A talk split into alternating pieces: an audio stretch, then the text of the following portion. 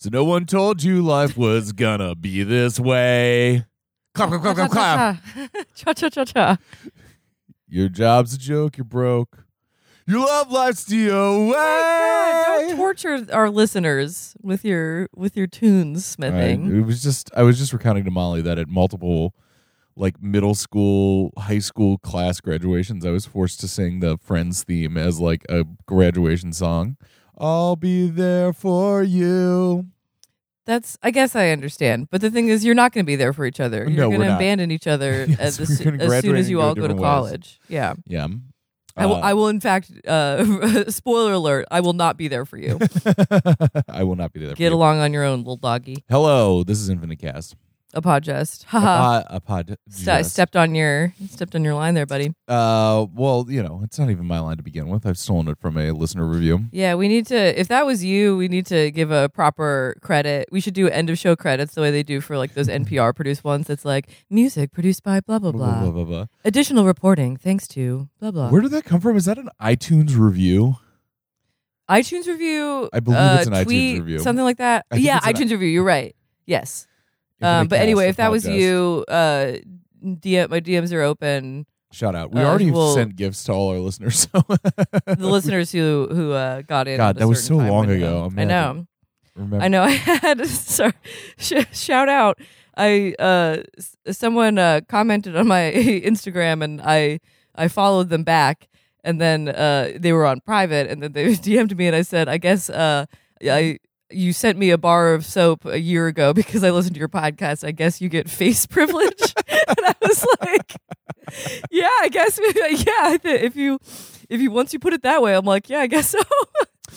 what a weird podcast. Oh, what a weird thing that we're doing. Anyway, Wraith, Wraith, Wraith, Wraith, Wraith. Needs, needs, Needs, needs, needs. Uh, needs.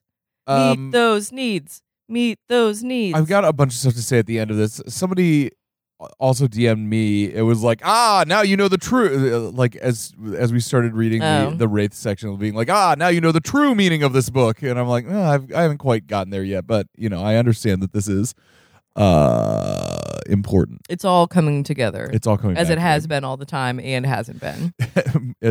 it's it's all happening more and more. More and more they they're saying. But let's get into it. All right, great. So Uh, we're in the I'm middle actually- of a yes. uh, w- as you start reading, I'm going to go make a cup of coffee for myself. Oh, I would take one too. Okay, great. I'll make some coffees. Just project. I'll try to okay, I'll say it with- I'll use my dia- diaphragmatic. um, but I'm listening in the background. I'm I'm listening. Uh, So we're we're mid Wraith and Hello, uh, Wraith Seattle. Wraith is I'm talking Wraith is talking about his son. So Okay. let's get into it. I'll just I'll backtrack a little bit. Okay. The Wraith blows its nose in a hanky that's visibly seen better epochs and says he, the Wraith, when alive in the world of animate men, had seen his own personal youngest offspring, a son, the one most like him, the one most marvelous and frightening to him, becoming a figurant toward the end. His end, not the son's end, the Wraith clarifies. Gately wonders if it offends the Wraith when he sometimes refers to it mentally as it. The Wraith opens and examines the used hanky just like an alive person can never help but do, and says, No horror on earth or elsewhere could equal watching your own offspring open his mouth and have nothing come out. The Wraith says it mars the memory of the end of his animate life, this son's retreat to the periphery of life's frame. The Wraith confesses that he had at one time blamed the boy's mother for his silence. But what good does that kind of thing do? He said, making a blurred motion that might have been shrugging. Gately remembers the former Navy MP telling Gately's mother why it was her fault he lost his job at the chowder plant. Resentment is the number one offender, is another Boston AA cliche Gately had started to believe. That blames a shell game. Not that he wouldn't mind a private couple of minutes alone in a doorless room with Randy Lenz once he was up and capable again, though. The Wraith reappears, slumped back in the chair with his weight on his tailbone and his legs crossed in that Erdetty ish upscale way. He says, Just imagine the horror of spending your whole itinerant, lonely Southwest and West Coast boyhood trying unsuccessfully to convince your father that you even existed, to do something well enough to be heard and seen, but not so well that you become just a screen for his own, the dad's, projections of his own failure and self loathing failing ever to be really seen, gesturing wildly through the distilled haze, so that in adulthood you still carried the moist, flabby weight of your failure ever to make him hear you really speak, carried it on through the animate years on your increasingly slumped shoulders, only to find near the end that your very own child had himself become blank, invent, silent, frightening, mute, i.e., that his son had become what he, the Wraith, had feared as a child he, the Wraith, was. Gately's eyes roll up in his head. The boy who did everything well and with a natural, unslumped grace the Wraith himself had always lacked, and whom the Wraith had been so terribly eager to see and hear, and let him, the son, know he was seen and heard, the son had become a steadily more and more hidden boy toward the Wraith's life's end, and no one else in the Wraith and boy's nuclear family would see or acknowledge this the fact that the graceful and marvelous boy was disappearing right before their eyes. They looked but did not see his invisibility, and they listened but did not hear the Wraith's warning. Gately has that slight, tight, absent smile again. The Wraith says the nuclear family had believed he, the Wraith, was unstable and was confusing the boy with his own, the Wraith's, boyhood self, or with the Wraith's father's father, the blank wooden man who, according to family mythology, had driven the Wraith's father to the bottle and unrealized potential and an early cerebral hemorrhage. Toward the end, he'd begun privately to fear that his son was experimenting with substances. The Wraith keeps having to push his, its glasses up. The Wraith says almost bitterly that when he'd stand up and wave his arms for them all to attend to the fact that his youngest and most promising son was disappearing, they thought all his agitation meant was that he had gone bats from wild turkey intake and needed to try to get sober again one more time. This, Gately, this gets Gately's attention. Here at last could be some sort of point to the unpleasantness and confusion of the dream. You tried to get sober, he thinks, rolling his eyes over to the Wraith. More than once you tried? Was it white knuckle? Which takes us to endnote 343. Boston AA slogan meaning trying to quit addictive substance use without working any kind of recovery program. White white knuckling it. Ooh, that looks good. Thanks. I'm back. He's back. Uh back Or to the text. Did you ever surrender and come in? The Wraith feels along his long jaw and says he spent the whole sober last 90 days of his animate life working tireless, tireless, this is very important, working tirelessly to contrive a medium via which he and the muted son could simply converse. Mm. To concoct something the gifted boy couldn't simply master and move on from, a, from to a new plateau. Something the boy would love enough to induce him to open his mouth and come out, even if it was only to ask for more. Games hadn't done it. Professionals hadn't done it. Impersonation of professionals hadn't done it. We recall when he was Yes, the conver- yeah the, conversationalist. yeah.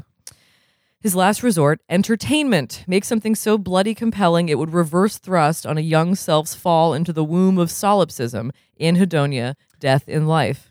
A magically entertaining toy to dangle at the infant still somewhere alive in the boy, to make its eyes light and toothless mouth open up unconsciously, to laugh, to bring him out of himself, as they say. What age was Hal when When Uh, he died, when he died? 14 or 15.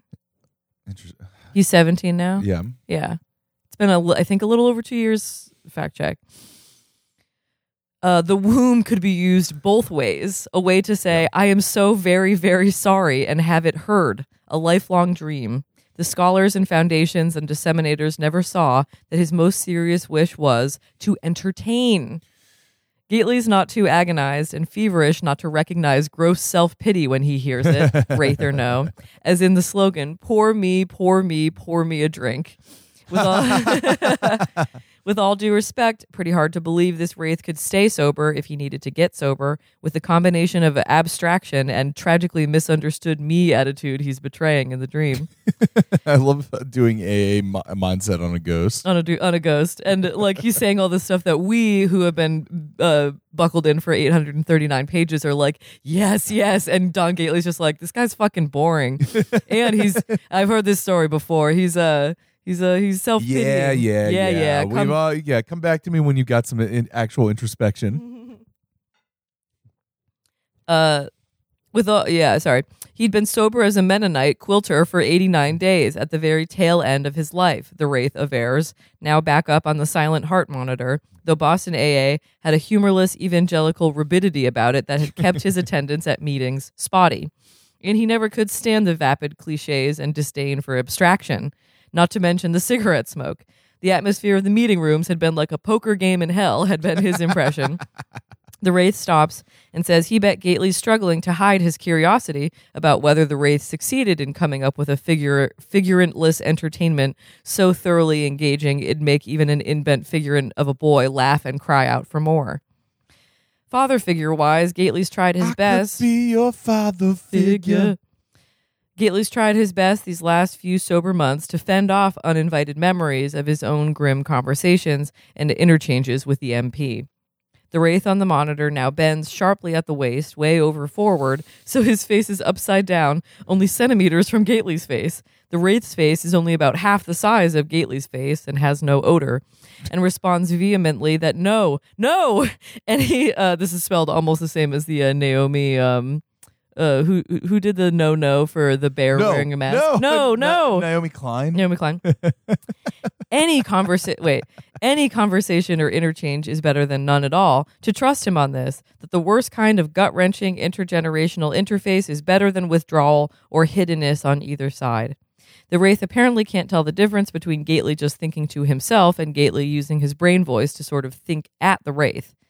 His shoulder suddenly sends up a flare of pain so sickening Gately's afraid he might shit the bed. The Wraith gasps and almost falls off the monitor, as if he can totally empathize with the dextral flare. Gately wonders if the Wraith has to endure the same pain as Gately in order to hear his brain voice and have a conversation with him. Even in a dream, that'd be a higher price than anybody's ever paid to interface with D.W. Gately. Maybe the pain's supposed to lend credibility to some diseased argument for Demerol the Wraith's going to make. Gately feels somehow too self conscious or stupid to ask the Wraith if it's here on behalf of the higher power or maybe the disease, so instead of thinking at the Wraith, he simply concentrates on pretending to wonder to himself why the Wraith is spending probably months of aggregate Wraith time flitting around a hospital room and making pirouetted demonstrations with crooner photos and foreign tonic cans on the ceiling of some drug addict he doesn't know from Iraq, instead of just quantuming over to wherever this alleged youngest son is and holding very still for Wraith months and trying to have an interface with the fucking son. Though maybe thinking he was seeing his late organic dad as a ghost or wraith would drive the youngest son bats, though, might be the thing. The son didn't exactly sound like the steadiest hand on the old mental joystick as it was from what the wraiths shared. Of course, this was assuming the mute figurant son even existed. This was assuming this wasn't all some roundabout way of the disease starting to talk Gately into succumbing to a shot of Demerol. He tries to concentrate on all of this instead of remembering what Demerol's warm rush of utter well being felt like, remembering the comfortable sound of the clunk of his chin against his chest, or instead of remembering any of his own interchanges with his mother's live in retired MP.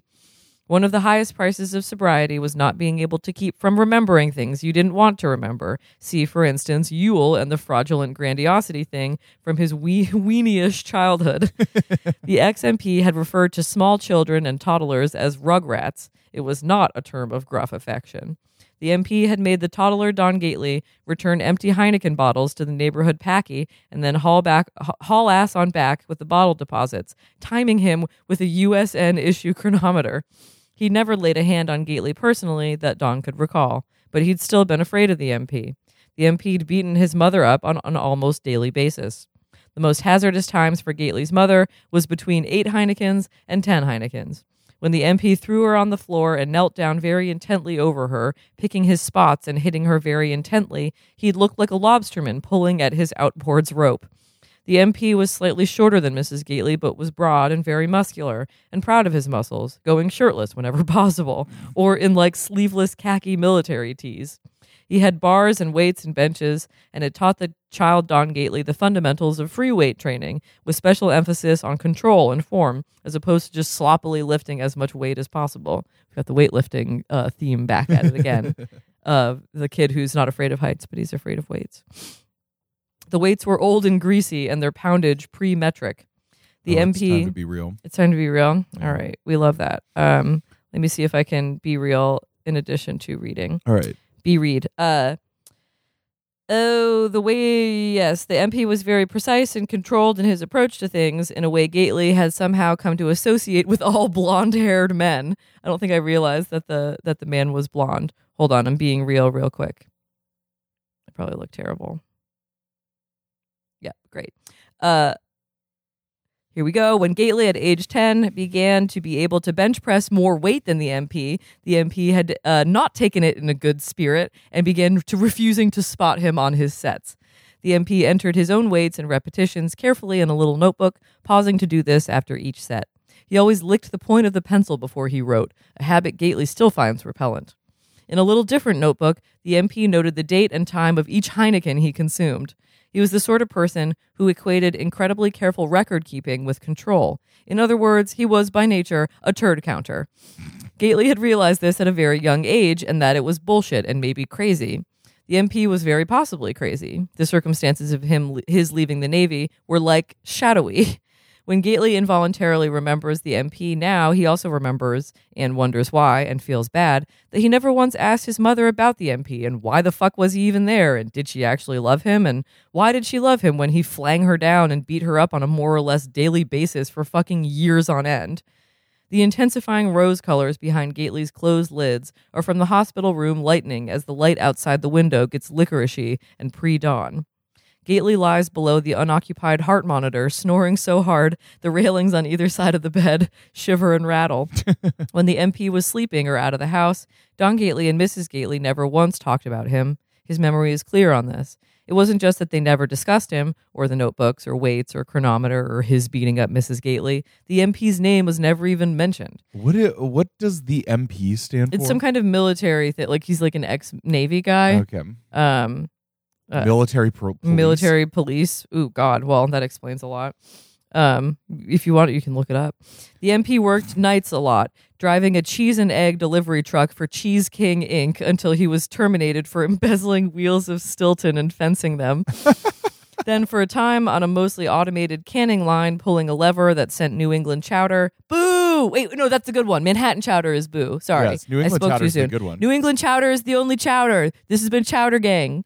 Fuck Manhattan chowder. this post brought to you by Chowder. The Man, uh, Manhattan chowder doesn't have any doesn't have any dairy in it. You It need doesn't, you yeah. need dairy for chowder. Mmm, Mm, thick creamy chowder, I- s- fish soup. That's what I think chowder is. We should make a chowder. Yeah. Chowder. Uh, Matt Matt remember Matt made a really good pressure cooker chowder Yes, that one time. Quarantine was weird, man. You sometimes you would just go over to your friend's backyard and he'd serve you chowder that he made in a pressure cooker. Normal Uh, world. Normal world. Uh, out, outside in the cold. Outside in the cold. Oh, we were so well behaved. Yes. Um, all right, where am I? Uh, doing uh, pulling a lever that sent New England chowder out of hundreds of spigots into hundreds of lidless cans with an indescribable plopping sound. And the Gately home was like a different world when the MP was working or out. It was like the very idea of the MP walked out the door with him, leaving Don and his mother not just behind, but alone together at night. She on the couch and he on the floor, both gradually losing consciousness in front of broadcast TV's final seasons. Gately tries especially hard now not to explore why it never occurred to him to step in and pull the MP off his mother, even after he could bench press more than the MP. The precise daily beatings had always seemed, in some strangely emphatic way, not his business. He rarely even felt anything, he remembers, watching him hit her. The MP was totally unshy about hitting her in front of Gately. It was like everybody unspokenly agreed the whole thing was none of Bimmy's beeswax. When he was a toddler, he'd flee the room and cry about it, he seems to recall. By a certain age, though, all he'd do is raise the volume on the television, not even bothering to look over at the beating, watching cheers. Sometimes he'd leave the room and go into the garage and lift weights, but when he left the room, it was never like he was fleeing the room. When he'd been small, he'd sometimes hear the springs and sounds from their bedroom, sometimes in the AM, and worry that the MP was beating her up on their bed. But at a certain point, without anybody taking him aside and explaining anything to him, he realized that the sounds then didn't mean she was getting hurt. The similarity of her hurt sounds in the kitchen and living room and her sex sounds through the asbestos fiberboard bedroom wall troubles Gately, though, when he remembers now, and is one reason why he fends off remembering when awake. Shirtless in the summer and pale, with a blond man's dislike for the sun, the MP would sit in the little kitchen at the kitchen table, feet flat on the wood grain tiling, with a patriotic themed bandana wrapped around his head, recording Heineken's in his little notebook. A previous tenant had thrown something heavy through the kitchen window once, and the window's screen was fucked up and not quite flush, and houseflies came and went more or less at will. Gately, when small, would be in there in the kitchen with the MP sometimes. The tile was better for his little car's suspensions than nubbly carpet. What Gately remembers, in pain, bubbling just under the lid of sleep, is the special and precise way the MP would handle the flies that came into the kitchen. He used no swatter or rolled cone of Herald. He had fast hands, the MP, thick and white and fast. He'd whack them as they lit on the kitchen table, the flies, but in a controlled way, not hard enough to kill them. He was very controlled and intent about it. He'd whack them just hard enough to disable them. Then he'd pick them up real precisely and remove either a wing or, like a leg, something important to the fly. He'd take the wing or leg over to the beige, beige kitchen wastebasket and very deliberately hike the lid with the foot pedal and deposit the tiny wing or leg in the wastebasket, bending at the waist. The memory is unbidden and very clear. The MP'd wash his hands at the kitchen sink using green generic dishwashing liquid. The maimed fly itself he'd ignore and allow to scuttle in crazed circles on the table until it got stuck in a sticky spot or fell off the edge onto the kitchen floor. The conversation with the MP that Gately re experiences in minutely dreamed detail was the MP at about five Heinekens explaining that maiming a fly was way more effective than killing a fly for flies. A fly was stuck in a sticky spot of dried Heineken and agitating its wing as the MP explained that a well maimed fly produced tiny little fly screams of pain and fear. Human beings couldn't hear a maimed fly's screams, but you could bet your fat little rat ass other flies could, and the screams of their maimed colleagues helped keep them away. By the time the MP would put his head on his big pale arms and grab a little shut eye among the Heineken bottles on the sun heated table, there often be several flies trapped in goo or scuttling in circles on the table, sometimes giving odd little hops, trying to fly with one wing or no wings. Possibly in denial, these flies, as to their like condition. The ones that fell to the floor, Gately would hunch directly over on hands and knees, getting one big red ear down just as close to the fly as possible, listening, his big pink forehead wrinkled. What makes Gately most uncomfortable now, as he starts to try to wake up in the lemon light of true hospital morning, is that he can't remember putting the maimed flies out of their misery, ever, even uh, after the MP passed out. Can't mentally see himself stepping on them or wrapping them in paper towels and flushing them, the to- flushing them down the toilet or something but he feels like he must have. It seems somehow real vital to be able to remember his doing something more than just hunkering blankly down amid his transformer cars and trying to see if he could hear tiny agonized screams, listening very intently. But he can't for the life of him remember doing more than trying to hear, and the sheer cerebral stress of trying to do more than trying to hear. Uh, or wait, sorry. The sheer cerebral stress of trying to force a more noble memory should have awakened him on top of the dextral hurt but he doesn't come all the way awake in the big crib until the memory's realistic dream bleeds into a nasty fictional dream where he's wearing Lenz's worsted topcoat and leaning very precisely and carefully over the prone figure of the Hawaiian dressed nuck whose head he's whacked repeatedly against the hood's windshield. He's supporting his inclined weight on his good left hand against the warm, throbbing hood bent in real close to the maimed head, his ear to the bleeding face, listening very intently. The head opens its red mouth.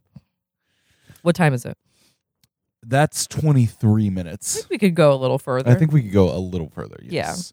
mostly. I assume that just, yeah. Ooh, how about how about we finish this section? Oh, yeah. Let's finish this. At, what, two pages? Yeah. Hell yes. Awesome. Yeah, barely.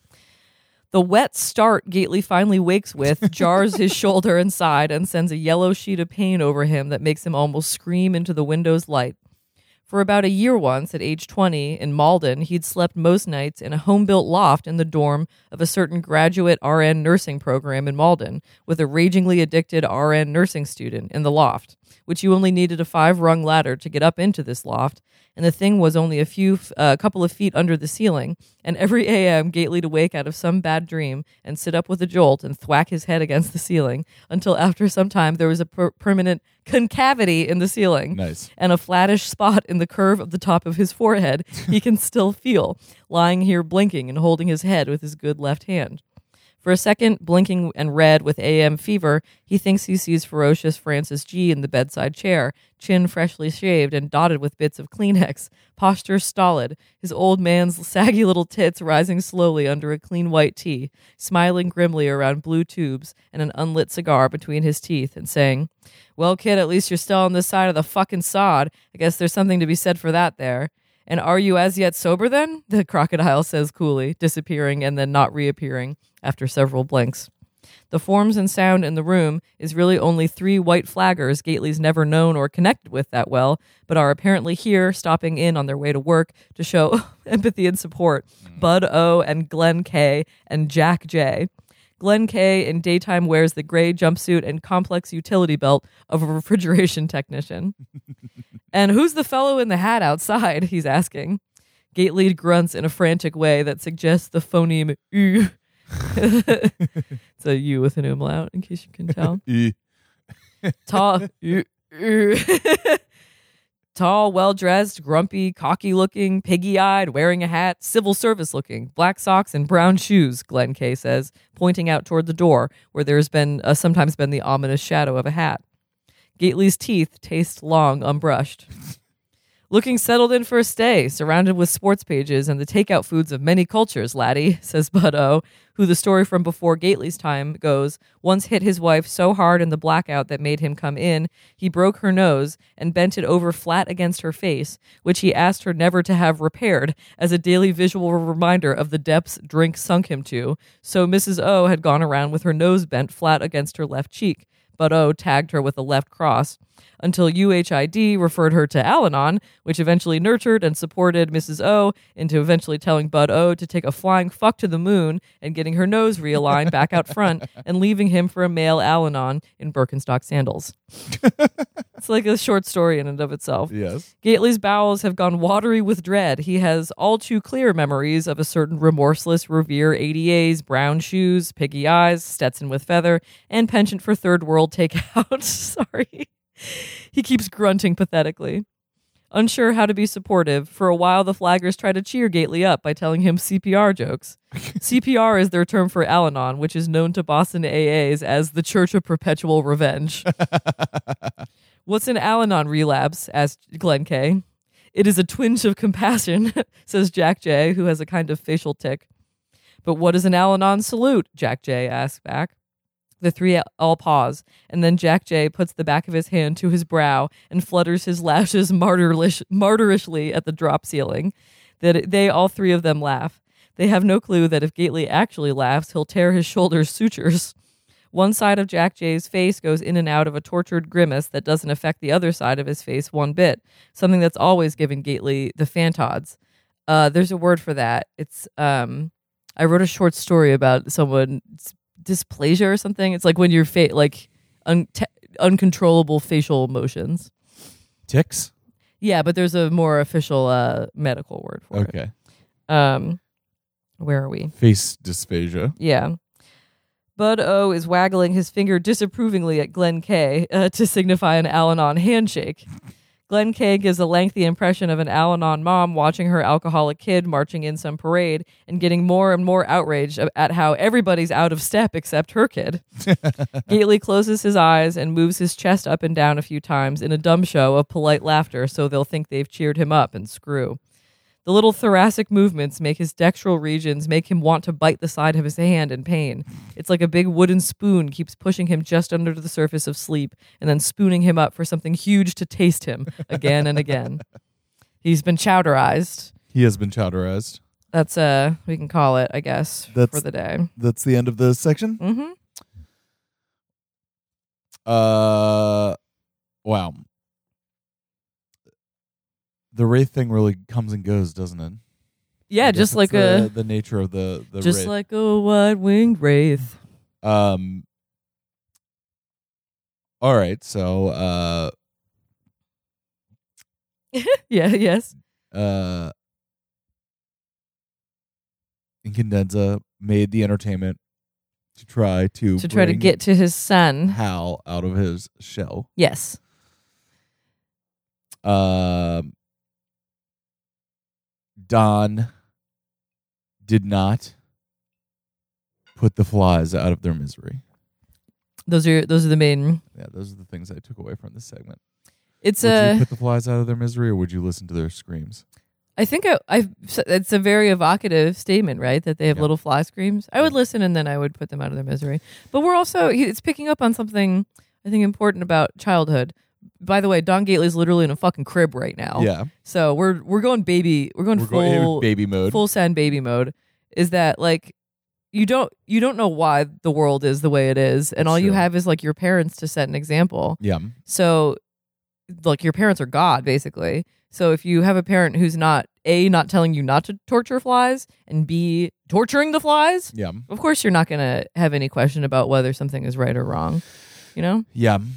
I mean, the, the whole thing about him like leaving the room when the beatings happened, but it wasn't like he was fleeing. It was just like, Yeah. going- I feel like that's a very evocative, like, kid thing of being like, well, this is just the way things are. things are because if you and now actually I'm doing ask the why thing that I do yeah when things are the way that they are. hmm Which Some you know, when he's a toddler, he is like more upset, like he's like running and screaming. Yeah. And then by the time he's old enough to like get kind of indoctrinated into this world of unbelievable violence, yes. uh, daily violence, is that he's he starts drinking Yes.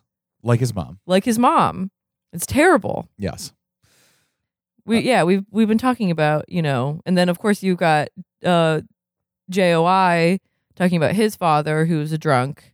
who Mhm. remember the only the only times we see him are when he wants to teach JOI how to play tennis and he gets super drunk and talks about busting oh, God, his knee. I, forgot about that scene. That's and then the other scene I where they're like the- I moving a mattress and he pukes all over I the remember. mattress I remember underneath the- the mattress. I remember the uh, the knee thing. Obviously, is like one of the most indelible images of this book. hmm Uh, but I forgot that that was in the context of his of his dad trying to teach him yeah. to play tennis And giving him his first drink, Yes. which of course then pa- passes that on. Yeah. there is here here's what i'll say. The alcohol before ha- trying alcohol before you are really aware what it is hmm is a crazy feeling.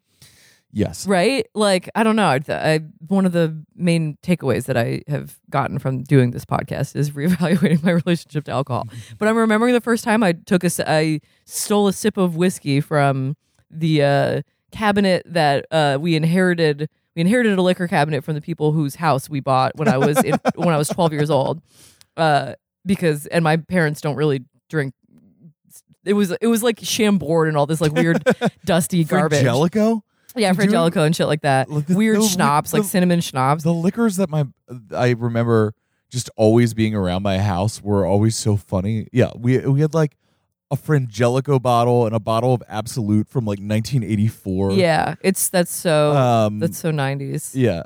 Who? wa- No, n- yeah, literally no offense to Frangelico, but like, who is having who is drinking a nice hazelnut I don't- liqueur? I don't know. That I mean, it must have been. I don't know a single drink that calls for Frangelico, and I know my drinks. Well, it must be like it must be like your Disaronno pool where there was like Yeah. two months in like 1985 where Yeah. where Frangelico was like, you know, it's the hip drink that every that every groovy cat is is Yeah. sipping on. It's Yeah. Frangelico. Yeah, yeah, it's like it's it's fancy, and also Italians like like um their little sweet. uh Damn, should we get some Frangelico? I've not even seen it in a place. Isn't it in a like monk shaped bottle? Yeah, it even because has, it's like, the a little- fran it's the frangels. It, uh, it even has a little uh, rope around its Yes. waist as its like belt. Fuck it. Let's get some Frangelico and I'll I mean, here's the thing. Frangelico espresso martini would be kind of fucking good, right? Ooh, Part half half Kahlua, half Frangelico, so you get that hazelnut taste. Ooh, mommy, that's an umami for me. All right. Well, anyway, what I was saying before was that drink drinking is teen drinking is very bad. It's Uh, difficult. no, just the the feeling of swallowing liquor specifically Yeah. and uh what it like does to your body. Do you remember your first sip of beer? Yeah.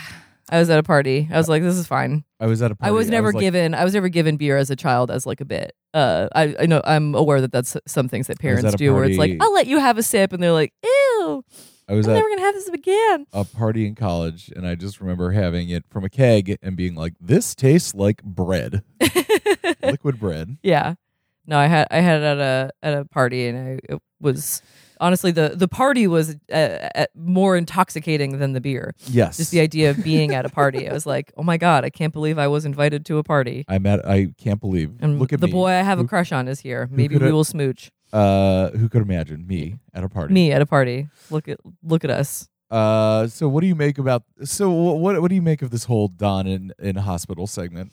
Well, it's funny. It's like it Because we've been- mirrors we've been every doing, what, other. three four weeks of this now. Yeah, which I mean, we haven't seen him in in months of, of our time. Yeah. Talk talk about wraith time. We haven't we haven't uh we've been spending wraith time uh between seeing Dons. Uh, we had his visitors are the woman, who- the the main woman from the, Joelle Van D. Oh Van yeah, D. so that was like oh and way uh, previous. The woman who runs the the Ennet house. Yes, correct. Uh, Mont- the- Pat Montesian. Pat Montesian, the the Ti- guy who told the story from his childhood. Uh, Tiny Ewell. Tiny Ewell. Uh, Geoffrey Day. comes. Geoffrey Day. Geoffrey Day. Geoffrey Day. Uh, like Don, we we we really miss you, Don. Although uh, the cooking in the house is uh fa- fallen off far. Who would have thought? is there anybody else? And then the Wraith, The Wraith and and then the, The- the, White Flag guys. the White Flag guys break my heart because it's it's funny that like it's funny that they bring the Al-Anon thing into it too. That's obviously the organization where you go if someone that you love has Mm-hmm. a problem with alcohol or addiction. Um, and that they're like, oh, the, these people are like victims, which I, I like understand. Like it's that feels like a very like baked in. Uh, that feels like a white flagger thing, not a younger. Like that's a generational thing, Yeah. right? Um, The the uh the white flag or the Al-Anon salute is like someone who's like swooning, basically. oh, poor me. pour me, pour me, pour me a drink. pour me, pour me, pour me a drink. Uh, but it breaks it breaks my heart that uh, Don is experiencing what it's almost like to like be dead. Right? Yes. Is that everyone's like coming to him? Like you you see who like your real ones are. yeah, right? it really is. Um, I'm not yeah, a coward. like I've just never been tested. I like I'm just I would. If I, I like was, to I think that if. I was, I passed. I was thinking about that lately because I've you know you know what's crazy is like I've never never had to be uh, at a hospital bed for Yeah. someone in my entire life. Oh, you know I how lucky that makes me. That makes me like in the top one percent of lucky people. I had to uh, sneak my uh, dying grandfather um, Kentucky Fried Chicken from outside. They would not let him have it. And he was like, to me and my stepdad, he was like, Oh my god. the one thing, hey, here's the thing. They won't let me have real food. Will you go get Your some-" mother's father? Yeah, my mother's father. My mother's stepfather, who was my grandfather. Oh my right, yes. life. God, I you've mean, got some interesting family stuff. I know. uh, but he was always my grandfather. Jim- yeah, yeah, yeah. Jim Sawyer. Yeah. Um, Would yeah. you would you get him si- three Just a- piece? Bu- yeah, just a bucket. no bucket. sides. I don't think we got sides. I think that would have been too complicated in the hospital bed. Yeah. Did you get caught and like? No, I mean he was like, you know, he was he was he was on his way out. So I don't think that they were really uh really too upset about it. But yeah. uh, yeah, I remember that. Damn. Yeah. No, it's a. I I just read a, a memoir called uh, Jell-O Girls that features in the second or the last third of it, basically just like a a woman's mother dying of cancer, and it takes like years and years. oh and yeah, yeah, years. you told me about this. and just like that the sounds uh, not like that sounds like not a fun novel. Uh, it was not. It was a memoir. Not. Ple- it was simply not a pleasant read. But I was like, she she just came out with a like actual fiction book. So I'm like, I need to get the background before I read this. Anyway, I just like I don't know. fiction books. I love fiction I love books. fiction books. I do love fiction books. Look at these hotties at the tennis. uh, Um, the tennis. Is there anything more that we want to say about this segment? I mean, I so I understand now the supposition that the gentleman who DM me about was saying Mm-hmm. was now that we've gotten to the wraith segment, yes. the implication is that the entire book, now that you've been introduced to a character who has uh, omniscience and can see and hear everybody's thoughts, Yes. that the supposition is that that is the true narrator. The all the all seeing, all knowing, and because the narrator is really in the end notes, right? yes. that's like they see every conversation, they see everyone's like weakness and uh, Mhm. family history and all that stuff. Like Yes. I'm like, yeah, yeah, it makes sense. It makes sense to me of like what you know, especially the no- the knowledge segments is like basically film, uh, tennis, Pharma- drugs, pharmaceuticals. yeah, uh, yeah, Uh, I will. I mean, I thank you, listener, for se- for engaging me with the about this book. I I appreciate it, but you know, I'm a little. I don't want to say peeved, but it's like I, you know, I now that that idea is in my head that the ghost is the the narrator, uh, it'll be hard to shake it, and I, you know, I, I, I would be interested to see if I came to that conclusion. yeah, my on your own. Uh, but we'll see. It's it's you know things are being knit together. Synapses are being hit. Uh, Yes. Neurons are finding each other Yeah. in the pathway. So Well, the, the last thing I'll say about the Don and uh, Wraith thing is that it mirrors every other like situation where people are like talking past each other, like Yes. misunderstandings and miscommunications. Mhm. J- Hal thinking he's going to Alcoholics Anonymous and he goes to like an inner child yes. teddy bear uh, fest. Uh, Don being like, this guy, this guy's just uh, in denial and uh, full of self pity. This guy's just a loser uh, addict who never figured out how to come in. And the Wraith is being like, I, am have telling some, you the I have some universe. important information for you because I, you, I've chosen you. You are the one who can listen. You are my, you're my only hope, basically. Help me, help, Help me, me, Don, Don. Gately. You're my only hope. Yeah. Which I mean, not. I don't think it's like it was literally in the first fucking episode we did. Uh, the first scene where Hal. Um, you know what? I'm gonna I'm gonna bring this back. I'm uh, no, not- I've been, I've been thinking about this the entire time we're doing this. He The- the Hal references Don digging up Gately the digging up his of father's head. Yes, that's that is like the. so uh, why do you think they need to do that? We're they're, we're all looking for the same thing. Alas, poor Yorick. Last word, yeah, skull. Skull. Again, drilling something into your skull. Fuck. Uh, I. Uh, we'll this see. is why this is why I can't. I get mad at people that are like, this book is like too long and intimidating. I'm like, it all goes together. it all comes. Everything, it- it's annular as fuck, bro. it's all coming back to me now. It's all, it, everything is cir- circular, just like life. Yes, We just found out the the first picture Oh, someone God. ever took of us in 2015 as a, as a couple. as a couple. Uh, uh, had not realized that she worked at the Village Voice uh, as a as photographer, a, as a photographer. and then without she shot a fucking picture knowing of that, us uh, at the opening of Alphaville smooching uh, on like our what like fourth date maybe. yeah, Uh, and that photo was later published in the Village Voice. Uh, and then we did not know her. We did not know who took the photo. And five years later, uh, through a, a bizarre Through series of circumstances, friends, and then I inter- I interviewed her for a project that I did. She photographed our wedding. wedding. Yeah, We're really weird. That's where like you know when um when like the uh, air traffic control crash in this book that like lateral Alice Moore makes her lateral uh, and then also kills um Marlon Bain's parents or Yeah. whatever. Everything come like if you live long enough, everything comes back around. So you better be ready, bitch. Yes. That's basically how I feel at this point, Um. Including bad things that you did when you were younger that you have to reconcile with when you're older. Uh. Yes. It's You should have put the flies out of their misery. Sorry, Don, you got to think about it. all right. With the last few minutes of this, can I give you my give you guys my new pitch for a David Foster Wallace TV show? Uh, please pitch me. I am sitting at a um, long glass uh, conference room table drinking an oat milk latte. I think that this would be for Netflix. Okay. uh, which I know puts a lot of trash out, but they sometimes like to put some prestige stuff, you know, like Noah Baumbach white noise stuff. Uh, so I th- here's my pitch for a DFW series. It's a, called a supposedly fun thing I'll never do again, I love it. and it is an atho- anthology series, and each episode is like an hour long adaptation of not the books, but one of the essays. Essays.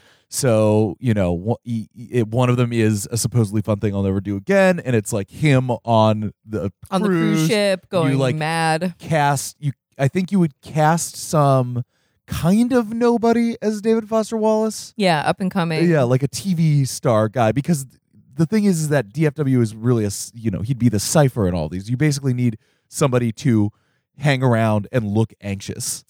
You do one that's Kind of like the Ben Sinclair role in. Oh yeah, in, Ben uh, Sinclair. in, I- honestly, um, Ben Sinclair would be kind of a, a good one if he shaved the beard. What is it called? Uh, That show High Maintenance. Yeah, Yes. you are. You are the deli- You are. You are the your delivery service. Delivery service. You are a figurant in other people's lives. Yeah, exactly. So you do a supposedly fun thing. You do Big Red Son at the AVN Awards. Just Yeah. him being a sweaty nerd sitting in the corner with all these like '90s style porn stars. Which oh my god, it would be crazy to cast um, real adult actresses to Yes. play '90s Style, adult yeah, with the big, actresses. like feathered hair and everything. I'd have to fix Uh, the tattoo situation. They'd have to spackle them over and get a different style of tattoo. Uh, yeah, all barbed wire, like ringer tattoos yeah, yeah, and stuff yeah. like that. Yeah, Uh, you do uh, Up Simba, the fucking uh, John McCain one. get someone good to play John McCain. You do the Iowa, the Illinois State Fair one. You know, would be a kind of a cool sort of ele- elegiac. Is that how you pronounce that word? Please don't. Elegaic. Elegaic. Uh, one of the essays he wrote was um, living in Illinois when 9/11 happened, and uh, he was basically like, "How the fuck do all of my neighbors have flags in their front yards all of a sudden?" And, he, and he literally goes flag shopping, and he can't find any flags, so he draws one himself with magic marker, and it's just kind of like this like weird quiet moment of like being in a small town, you know, the day the days after uh, terrorism on your own Uh, shore. and then so I think I think you could get two se If I'm remembering how many, you obviously this would be an adaptation of both the books, Consider the Lobster and uh, uh, a supposedly fun thing. I think you could get two seasons because I think there are like at least ten essays where he goes somewhere and does something, Yeah, and then reports. I think each one was six episodes, and then the sixth one is an adaptation of one of the ones where he's just thinking about something, you know, Mhm. like the the on usage Yeah. thing or um what what are some of the other ones where he oh what are where he's just like thinking about something Oh, like gr- grammar, The grammar or, one, yeah. Um, oh, uh, uh, entertainment, e, e unibus pluram or whatever. yes yes yes yes Yeah, um and it could be more abstract obviously i haven't thought about how you would manifest the abstract one but uh I, I am the executive producer of the series. Some uh, some enterprising director yes. will uh, figure it out for me. Uh, anyway, that's my pitch uh, for I think how it's you great. Uh, adapt DFW for screen. I think it'll be great. I think there's a lot of opportunity for comedy. I think there's a lot of opportunity for thoughtfulness. I think it, a lot of opportunity for uh, you know, a, as you just said, elegaic filmmaking. That's just yeah, montages of, of observations. yeah. From uh from the recent past, Yes, and a great which we title. still have not uh. a supposedly fun thing I'll never do again. hmm We love we love this supposedly fun thing. The funny thing is, have we talked about this on the on the uh, pod? I think both of us agreed that we read that essay uh, about like the cosmic existential horror of being on a cruise ship, and both uh, finished like the last word of it. and We're like, I kind of want to go on a cruise. yeah, I I do have a very uh, more and more my reactions to reading things. I'm like R.I.P. to you, but I'm different. I'm like I would simply have a fun time. yes, exactly. or like uh I mean hell I recently reread um a picture of Dorian Gray and I was like the opium den sounds fun not Yeah. sure why everyone is uh, I having would just such a not hard look at my portrait. I would I would just uh, simply get high and be a normal person Yeah. anyway Um, lots of uh should we st- should we finish watching Titanic?